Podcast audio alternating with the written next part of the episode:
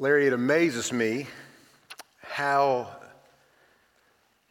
sometimes months in advance we preachers are drawn to passages that have a power in the moment we could not have anticipated when we picked them. That's a sign of sheer grace, y'all. Preachers aren't in it by ourselves. We're going to hear a passage from 1 John 4 today. And we pray that as we read it and hear it and listen for the Holy Spirit through it, God will speak to us in powerful ways. Listen to this reading.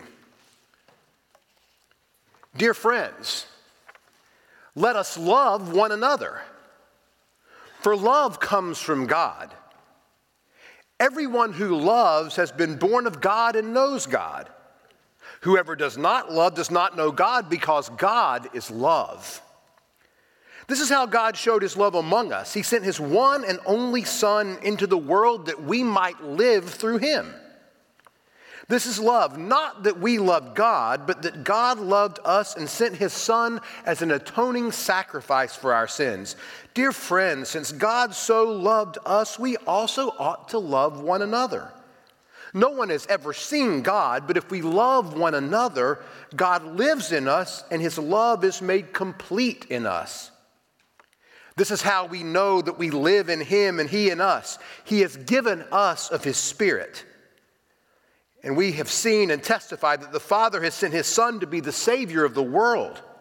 If anyone acknowledges that Jesus is the Son of God, God lives in them and they in God, and so we know and rely on the love God has for us. God is love. Whoever lives in love lives in God and God in them. This is how love is made complete among us so that we will have confidence on the day of judgment. In this world, we are like Jesus. There is no fear in love, but perfect love casts out fear because fear has to do with punishment. The one who fears is not made perfect in love. We love because he first loved us. Whoever claims to love God yet hates a brother or sister is a liar. Whoever does not love their brother or, and sister whom they have seen cannot love God whom they have not seen. And he has given us this command anyone who loves God must also love their brother and sister. Would you pray with me? Lord, open our minds and our hearts and our spirits so that in these moments we hear you. May the words of my mouth and the meditations of our hearts be acceptable in your sight, O Lord, our strength and our Redeemer. In the name of Jesus Christ we pray. Amen. Just in case you missed it, um, walking in love is not optional for those who follow Jesus. And it's pretty obvious that John knows that sometimes you have to make a case in the negative, and other times you need to make a case in the positive. And because you never know what's on the minds and the hearts of any congregation that's gathered on any particular Sunday, sometimes you just have to do both. So at the end of the text, it says, if you claim to love God, but you do not love your brother or sister, you are a liar. Um, I'm thinking that that's probably not how we usually advise preachers to preach on their first Sunday in a congregation. So I just want you to see the word is in the scriptures, it wasn't just mine.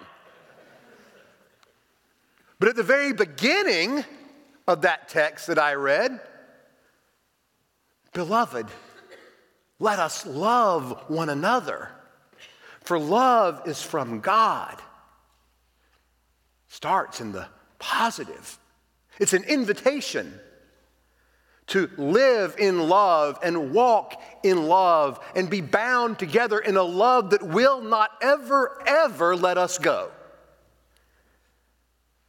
Well, if we're going to settle into this text for a little bit, we're going to allow the Holy Spirit to speak to us through it. And it, it occurs to me we should first ask ourselves what exactly is this love that we are being called to walk in? Because we don't want to get confused and we don't want to just sentimentalize this. This, this love that's being described here in 1 John 4 is not what one preacher once described as a cozy emotional feeling. Because that same preacher, if you won't tell anybody he's a Presbyterian, so you can do with that what you want, says that you can as easily produce a cozy emotional feeling on demand as you can a yawn or a sneeze. This love that's being described in our text from 1 John is not a love that just naturally exists among human beings. It's not the kind of thing that you mean when you heart something on Facebook. By the way, I don't do that, but I hear that people do. It's not the kind of love conveyed by what we sometimes call as Facebook friendship. It's not the kind of love that exists when you're just around people who conveniently enough already think like you, pray like you, talk like you, vote like you, sing like you, and like all the same things you like. No. The love that we are asked to practice, the love in which we are called to walk according to 1 John, is the love that exists first and foremost and above and beyond all else in the inner life of God.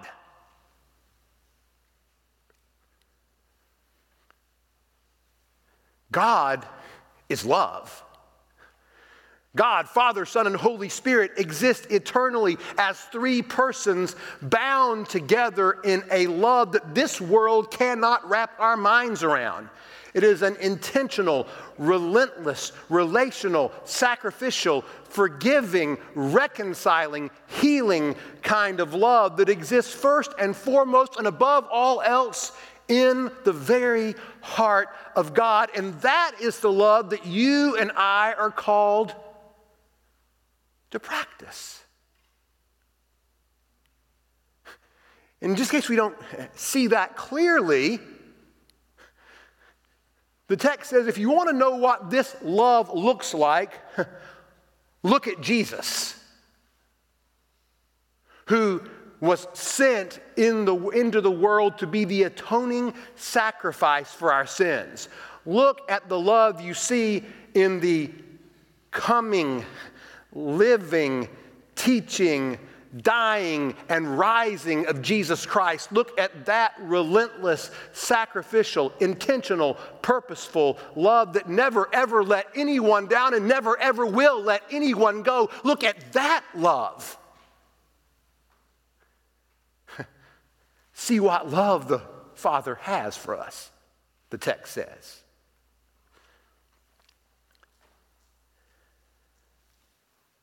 When the writer says, Beloved, let us love one another.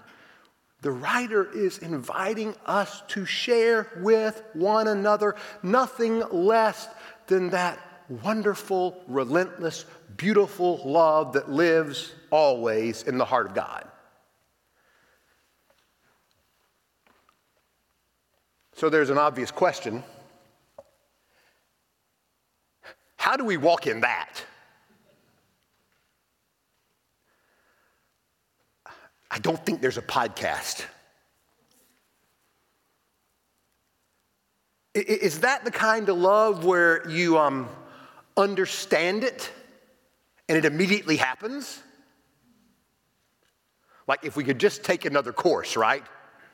I know, let's have a course on that and you can pass the test and you can be certified and you're ready to go. It's not worked that way for me. Is it even the kind of love where if you look at it and you see it in the life of Jesus, you can copy it?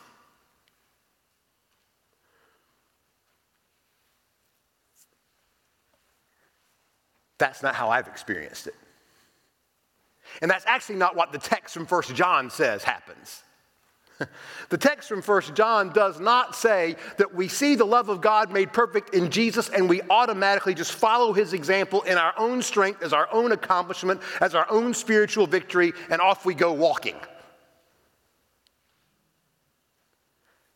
if that was the point of the sermon today, look how beautiful God's love is in Jesus. Now go out and copy it in your own power. You should respectfully ask for a refund. Because what we're supposed to be here for today is good news. We're supposed to be here today for a gospel. And surely the good news is better than God did it, now go copy God. No, what the text from First John says is that we have been given the Spirit, that the Holy Spirit is poured out into our lives as a way of allowing us to continue to experience the same love from God that was present when God sent Jesus into the world. You see, the love of God is not something that exists in heaven always and happened in earth once and can only be seen and accessed if you happen to be alive in the first century. No, the good news of the gospel today is that the Holy Spirit is still making God's love available to us today through the reading of Scripture, through preaching, through friendship, through prayer, and in so many other ways, we continue to have access to that love of God that will not let us go. The kind of love we are called to walk in is not a love that we see and copy. No, it is a love that overwhelms us. It is a love that overtakes us. It's a love that fills our hearts and works on us and works on us and works on us until we are more and more perfected in it and until that love becomes more and more complete. Can you think of a time in your life when the Holy Spirit ambushed you with the love of God in Jesus Christ our Lord? I can think of a time when I experienced it, and I can think of a lot of times, not only when I experienced it in myself, but when I saw it in others. But we're not going to stay here all day, so I'm going to give you two examples. And if these examples don't work for you, you can, you can supply your own. We celebrated communion a few moments ago. And, and Larry, it, it, reminded me, it took me all the way back, although we, we didn't have these um, disposable communion vessels back then when I was in eighth grade. But it took me all the way back to my eighth grade year when I gotta, I just gotta tell it like it is. Our church in North Carolina decided that what we needed to do was have a service on the Thursday night before Easter. I wish I could tell you that when that word came out and my parents said that we were going, that I thought it was a good idea. I did not sing victory in Jesus when that word came forward. But there I went, the Thursday night before Easter of my eighth grade year, 7:30 at night.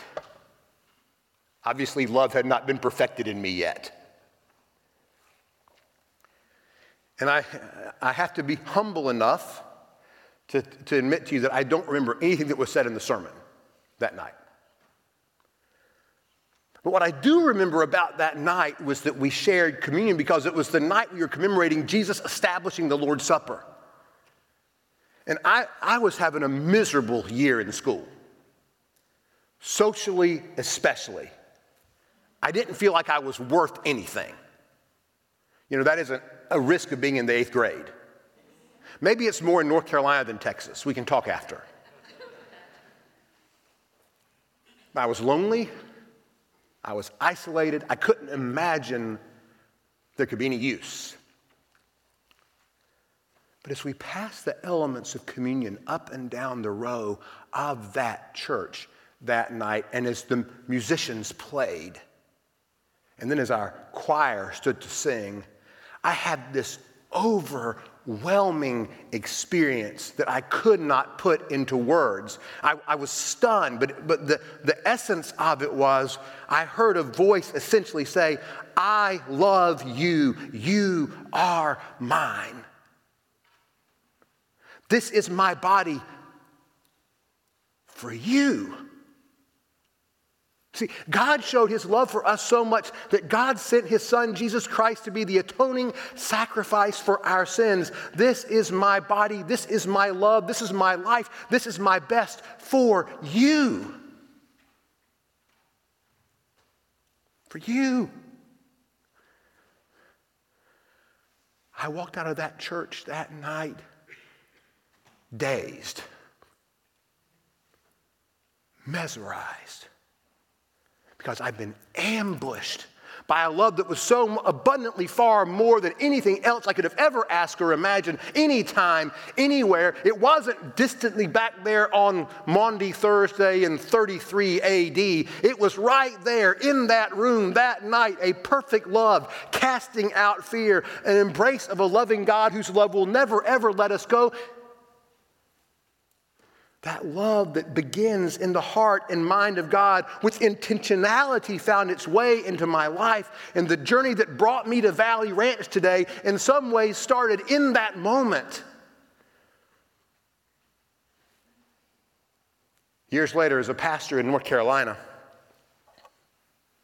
one of the coolest things pastors get to do is baptize folks. And I had the privilege one Sunday morning of baptizing a, a, young man who was 10 or 11 years old, about the age of my youngest kids. And uh, we stood in the baptistry. I asked him to make his profession of faith. He did. I said, I baptize you in the name of the Father, the Son, and the Holy Spirit. I put him under the water, brought him back up, prayed with him in the water. We left the baptistry, and he ran up to me in the hallway and gave me this incredible hug and said, Paul, Jesus just washed all my sins away.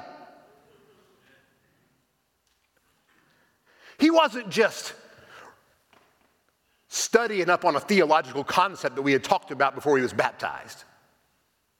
He wasn't just thinking about it. No, the love that had existed from the, before all time in the heart and mind and life of the triune God that was most evident in the coming, dying, and rising of Jesus broke out into his life in those baptismal waters, and he could say, Jesus just washed all my sins away. You see, we walk in love because love makes its way into our lives and into our hearts. It ambushes us when we least expect it. It trips us up when we're walking somewhere else, doing somewhere else. And then over and over and over again, as we experience that love more and more, we are drawn more and more into that love.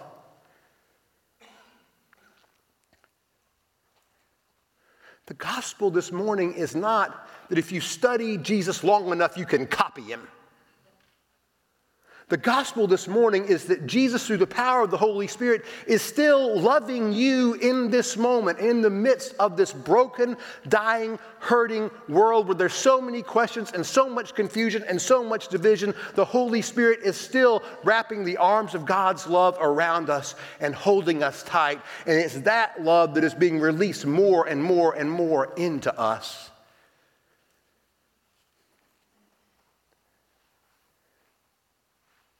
But don't get it wrong, y'all.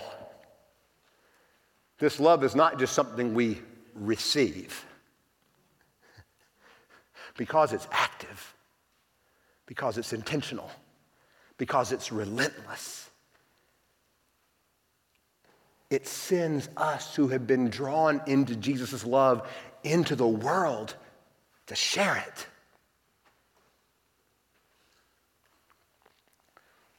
First John makes a powerful claim. First John claims there is a love so amazing and so divine and so beautiful and so perfect that when people are drawn to that love through Jesus Christ, they are brought into a community that loves one another even when it doesn't think the same way about everything else. You see, I was thinking the other day, one of the worst definitions I ever heard of being Baptist was this. And, and, and, the person who told me this actually loved Jesus, so I've tried to make peace with it later. But this person actually told me that a Baptist congregation was a group of like minded individuals. What rock had he crawled under? None of us are perfect. We all see through a glass darkly. Even when we think we see the most clearly, we still see through a mirror dimly, Paul says. That extra text is no extra charge today. We all see through a mirror dimly. And what binds us together is not that we always agree. You don't need God to bind people together who always agree. That's called an echo chamber, and there's a Facebook algorithm for it. It's also incredibly boring. And there's no opportunity to ever learn a new thing or think a new thing or discover a new thing in the name of Jesus because the Holy Spirit sometimes ambushes us through people who see things a little different from us. If you don't think that's true biblically, I would encourage you to read the letters to the Corinthians. What I want to suggest to you is that this week and last week and the week before and the week after, what the Holy Spirit is trying to do in the life of Valley Ranch Baptist Church is make you a demonstration of a love of God in Jesus Christ our Lord that is so powerful that it holds you together when algorithms cannot.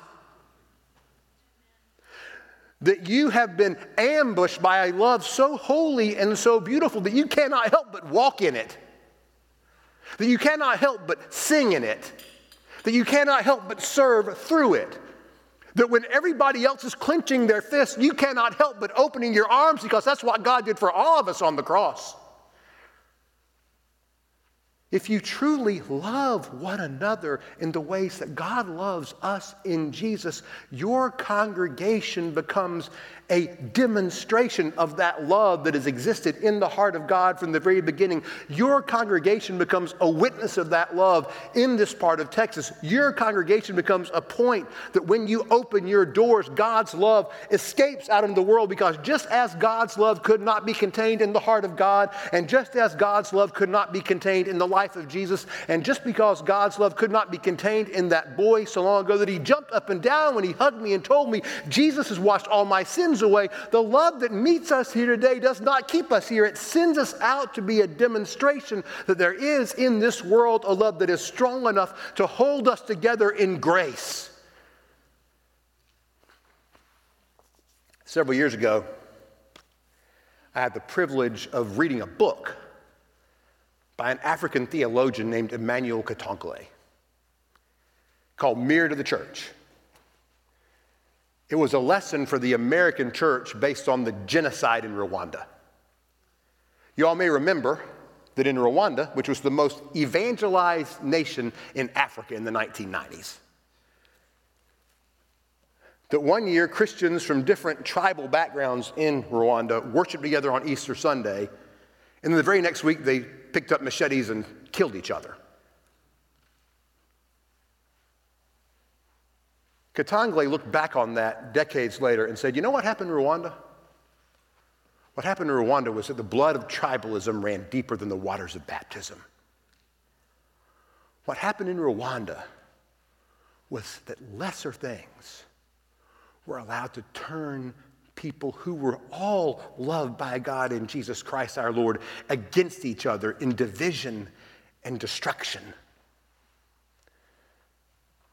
There's a lot of tribalism out there today. And honesty compels me to report that there's a lot of tribalism at work among Baptists today.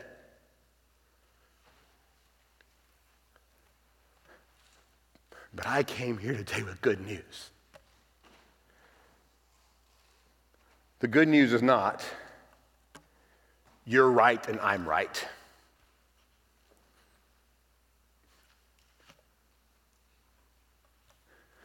The good news is not that I like your post.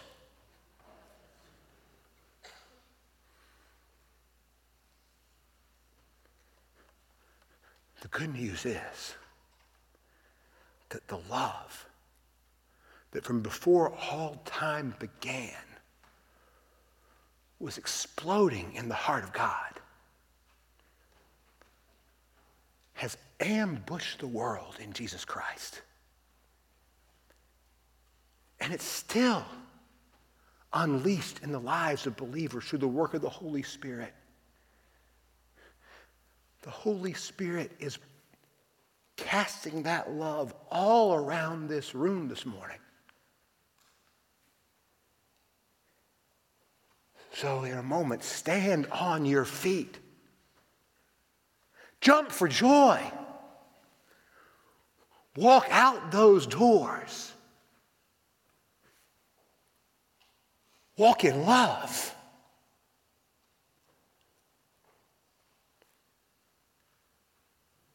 And pray that the rest of the world falls on its knees. Would you pray with me?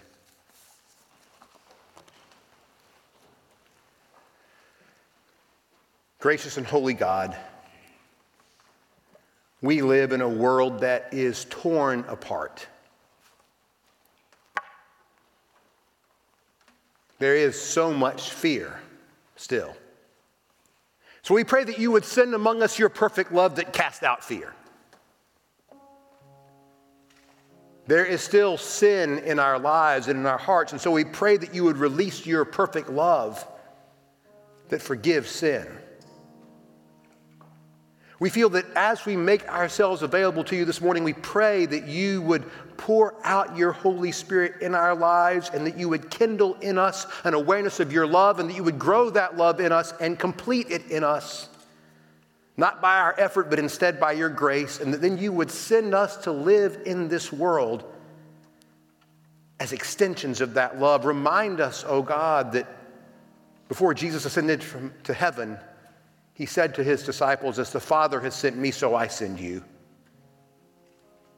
Send us in love, O God. Send us in grace. Send us for healing. Send us for life. Oh God, I pray that you would knit this wonderful congregation together in such a love that not only you hold them together, but they flourish in your amazing love and bear witness to it in their words and in their deeds today, tomorrow, and always. We pray in Jesus' name. Amen.